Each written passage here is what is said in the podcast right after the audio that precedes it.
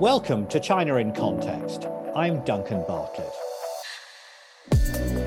The British Foreign Secretary, James Cleverly, has announced that he plans to go to China in 2023, although no date has yet been set. This news surprised me. I'd assumed that he would avoid a trip which could potentially stir up trouble with politicians within his own Conservative Party, as well as activists who are focused on China's human rights record. Nevertheless, Mr. Cleverly takes the view that Britain can't pull the shutters down on China. In a speech delivered at the Grand Mansion House dinner in London, he said that the UK will engage directly with China bilaterally and multilaterally to preserve and create open, constructive, and stable relations reflecting China's global importance. The Foreign Secretary spoke about Taiwan, Xinjiang, and Russia's invasion of Ukraine. But in this podcast, I want to focus on one particular topic Hong Kong. And I'm very pleased to welcome back an expert on that issue. He's Dr. Mark Clifford, President of the Committee for Freedom in Hong President of the Committee for Freedom in Hong Kong Foundation, and the former editor in chief of the South China Morning Post. Mark, welcome back to China in Context. Thank you very much, Duncan. It's a pleasure to be here. Well, let's try to unpack what Mr. Cleverly said. He said that the United Kingdom's China strategy consists of three pillars. I'm not going to go into them all at the start, but the first one of these is to strengthen the UK's national security protections wherever Beijing's actions pose a threat to our people or our prosperity. How do you see that remark in relation to Hong Kong? Well, I think it's uh, it's welcome to hear that. Uh, I think that uh, as the secretary pointed out in um, in his speech, um, uh, Britain has opened up to to Hong Kong a lot. Obviously, bringing in uh, welcoming over hundred thousand uh, BNO British National Overseas Passport holders from Hong Kong. Um, but I, I think there is a realization that both at home in Britain and abroad that there are real security concerns. I would hope that the secretary's uh, remark would would hint at a, a tougher attitude uh, towards protecting Hong Kongers and and Chinese uh, who have who have immigrated to Britain uh, and who have been the subject of physical and uh, other attacks on them in in the United Kingdom. So that's one thing. Number two, as you said, uh, I think that there will continue to be uh, robust engagement uh, vis-a-vis uh, China's continuing violations of the Sino-British uh, Accord, an international treaty signed in 1984 that uh, uh, kind of set the guardrail, set the rules for the um, the, the handover of Hong Kong from a British colony to Chinese sovereignty. But I, I would like to see um, a, a, more robust uh, uh, attempt to try to engage with with the batter pattern of behavior in Hong Kong in particular. I mean, here's a place that uh, was a great global financial center in many ways on a par with London or New York that now has more than 1,400 political prisoners. And we'd like to see that more forcefully articulated. Well, you used the word robust there. Actually, Prime Minister Rishi Sunak says that Britain's relationship with China could be defined as robust pragmatism. But let me share another quote with you from Mr. Cleverly's speech. He said, We must engage with China where necessary and be unflinchingly realistic about its authoritarianism. Do you think those words were written with Hong Kong in mind? There's a lot in this speech, and, and he seems to want it both ways, and seems to say that the national interest and is above and uh, is is above all commercial interests. So I think there is certainly concern, but I think it's it's too cautiously expressed much of the time. It's not just Hong Kong. In Xinjiang, we have the largest internment of civilians since the Nazi period.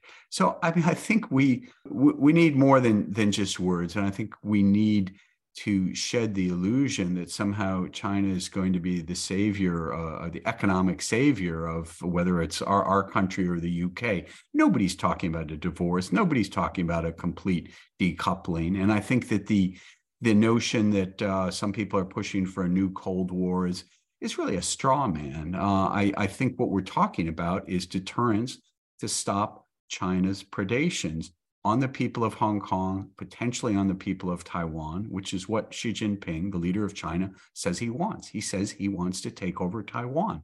I think when dictators have a pattern of doing the bad things they promise they're going to do, we should take them seriously.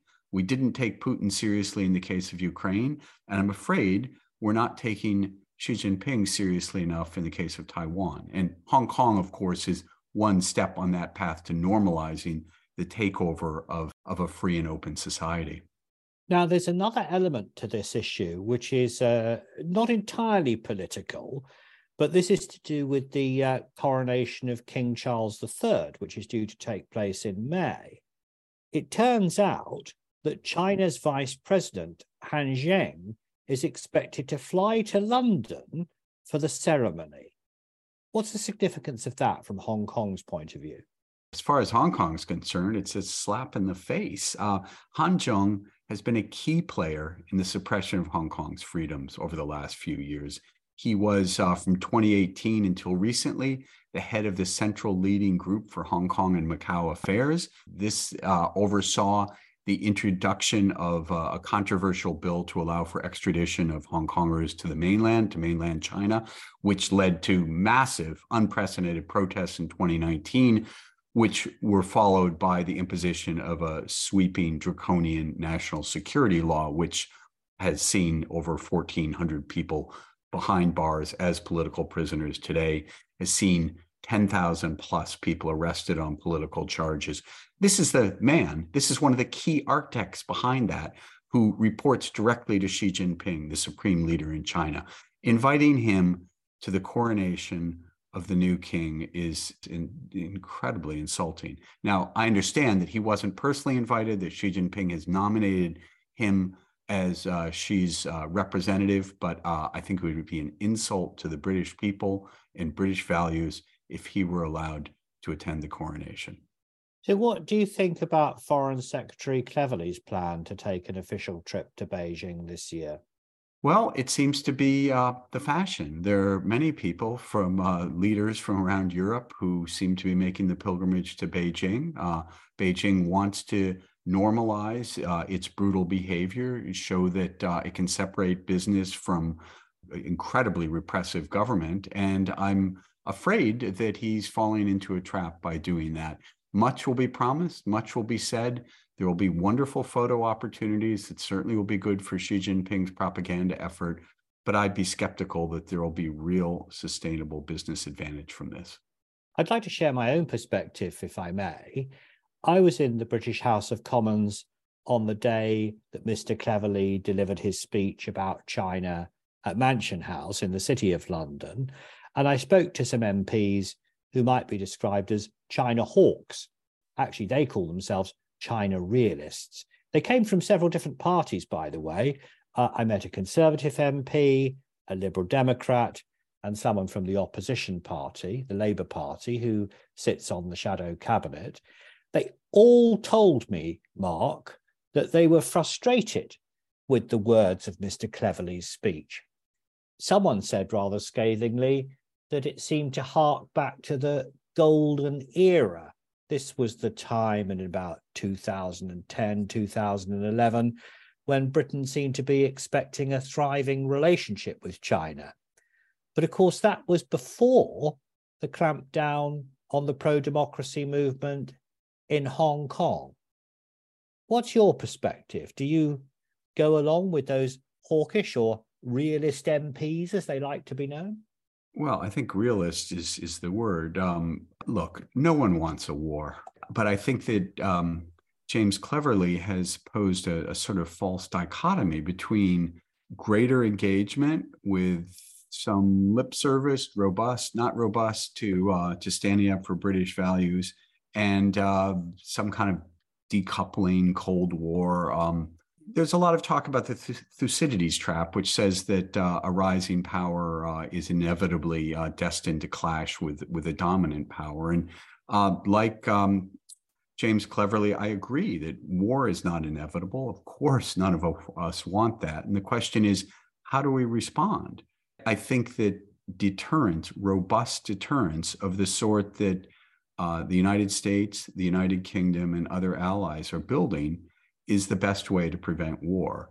Simply uh, mollifying Xi Jinping and the Chinese Communist Party, going to Beijing and making nice with trade deals, and as you say, implicitly harking back to the the so-called golden age of, of the time when David Cameron was prime minister isn't isn't the way to secure peace it's very interesting that uh, was, uh, Secretary Cleverly didn't mention the uh, alliance, the new military alliance between the US, the UK, and Australia that's explicitly designed to help keep the peace in the Pacific.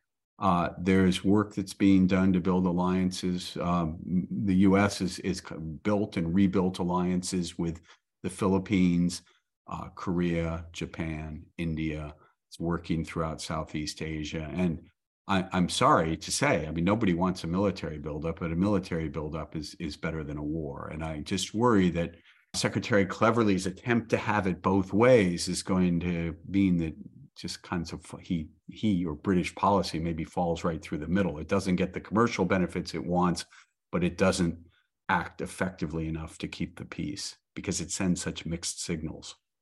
I think it's worth pointing out that Mr. Cleverly delivered that speech just a few days after he had a long meeting with the US Secretary of State Antony Blinken. They were together in Nagano in Japan for the G7 Foreign Ministers Summit. Um, and also, another senior American politician gave a speech on China recently. That's the US Secretary to the Treasury, Janet Yellen. She said that America seeks a healthy economic relationship with China one that fosters growth and innovation in both countries. A growing China that plays by international rules is good for the United States and the world. That's uh, Janet Yellen's quote. So I'm wondering if the Americans are pressing the British government to soft pedal on China a bit and, and play down some of the differences. Yeah, I think it's an interesting question, and I can't actually give you insight into the talks between, um, for example, uh, Mr. Cleverly and, and U.S. Secretary of State Antony Blinken. Um, there is, uh, I would say, disagreement even within the executive branch in the U.S. Um, Yellen wants to, Secretary of uh, Treasury Yellen would like to go to China. Uh, Secretary of State Blinken's uh, trip, which had been scheduled for January, was put off indefinitely because of the spy balloon incident. Uh, there are a lot. There's a lot of disagreement within the U.S. administration, not just between state and treasury, but also the Commerce Department in terms of um, what's next with policy. There are uh, expectations that the president, President Biden, will soon sign restrictions uh, limiting U.S. Uh, investment and particularly technology transfer into China. So I think it's a it's a great question, and the U.S. Uh, British uh, component is just part of a, a, bigger rethink that we're having on this side of the Atlantic. You have a very hawkish Congress and a somewhat divided administration that, as in Britain, as in really every country, is trying to calibrate its commercial interests and the the great importance of China in the world economy with the military threat posed by China and the, the threat it poses to our values and, of course, to the, the people of Hong Kong, the people of Xinjiang, the people of Tibet. Well, thank you, Mark, for giving us your views on this important issue. That was Dr. Mark Clifford, former editor in chief of the South China Morning Post and currently chair of the Committee for Freedom in Hong Kong Foundation, on the line from the United States. This podcast is produced by the SOAS China Institute, and you can find out more about our courses and research on our website, soas.ac.uk. But for now, that's all from us here on the China in Context podcast team.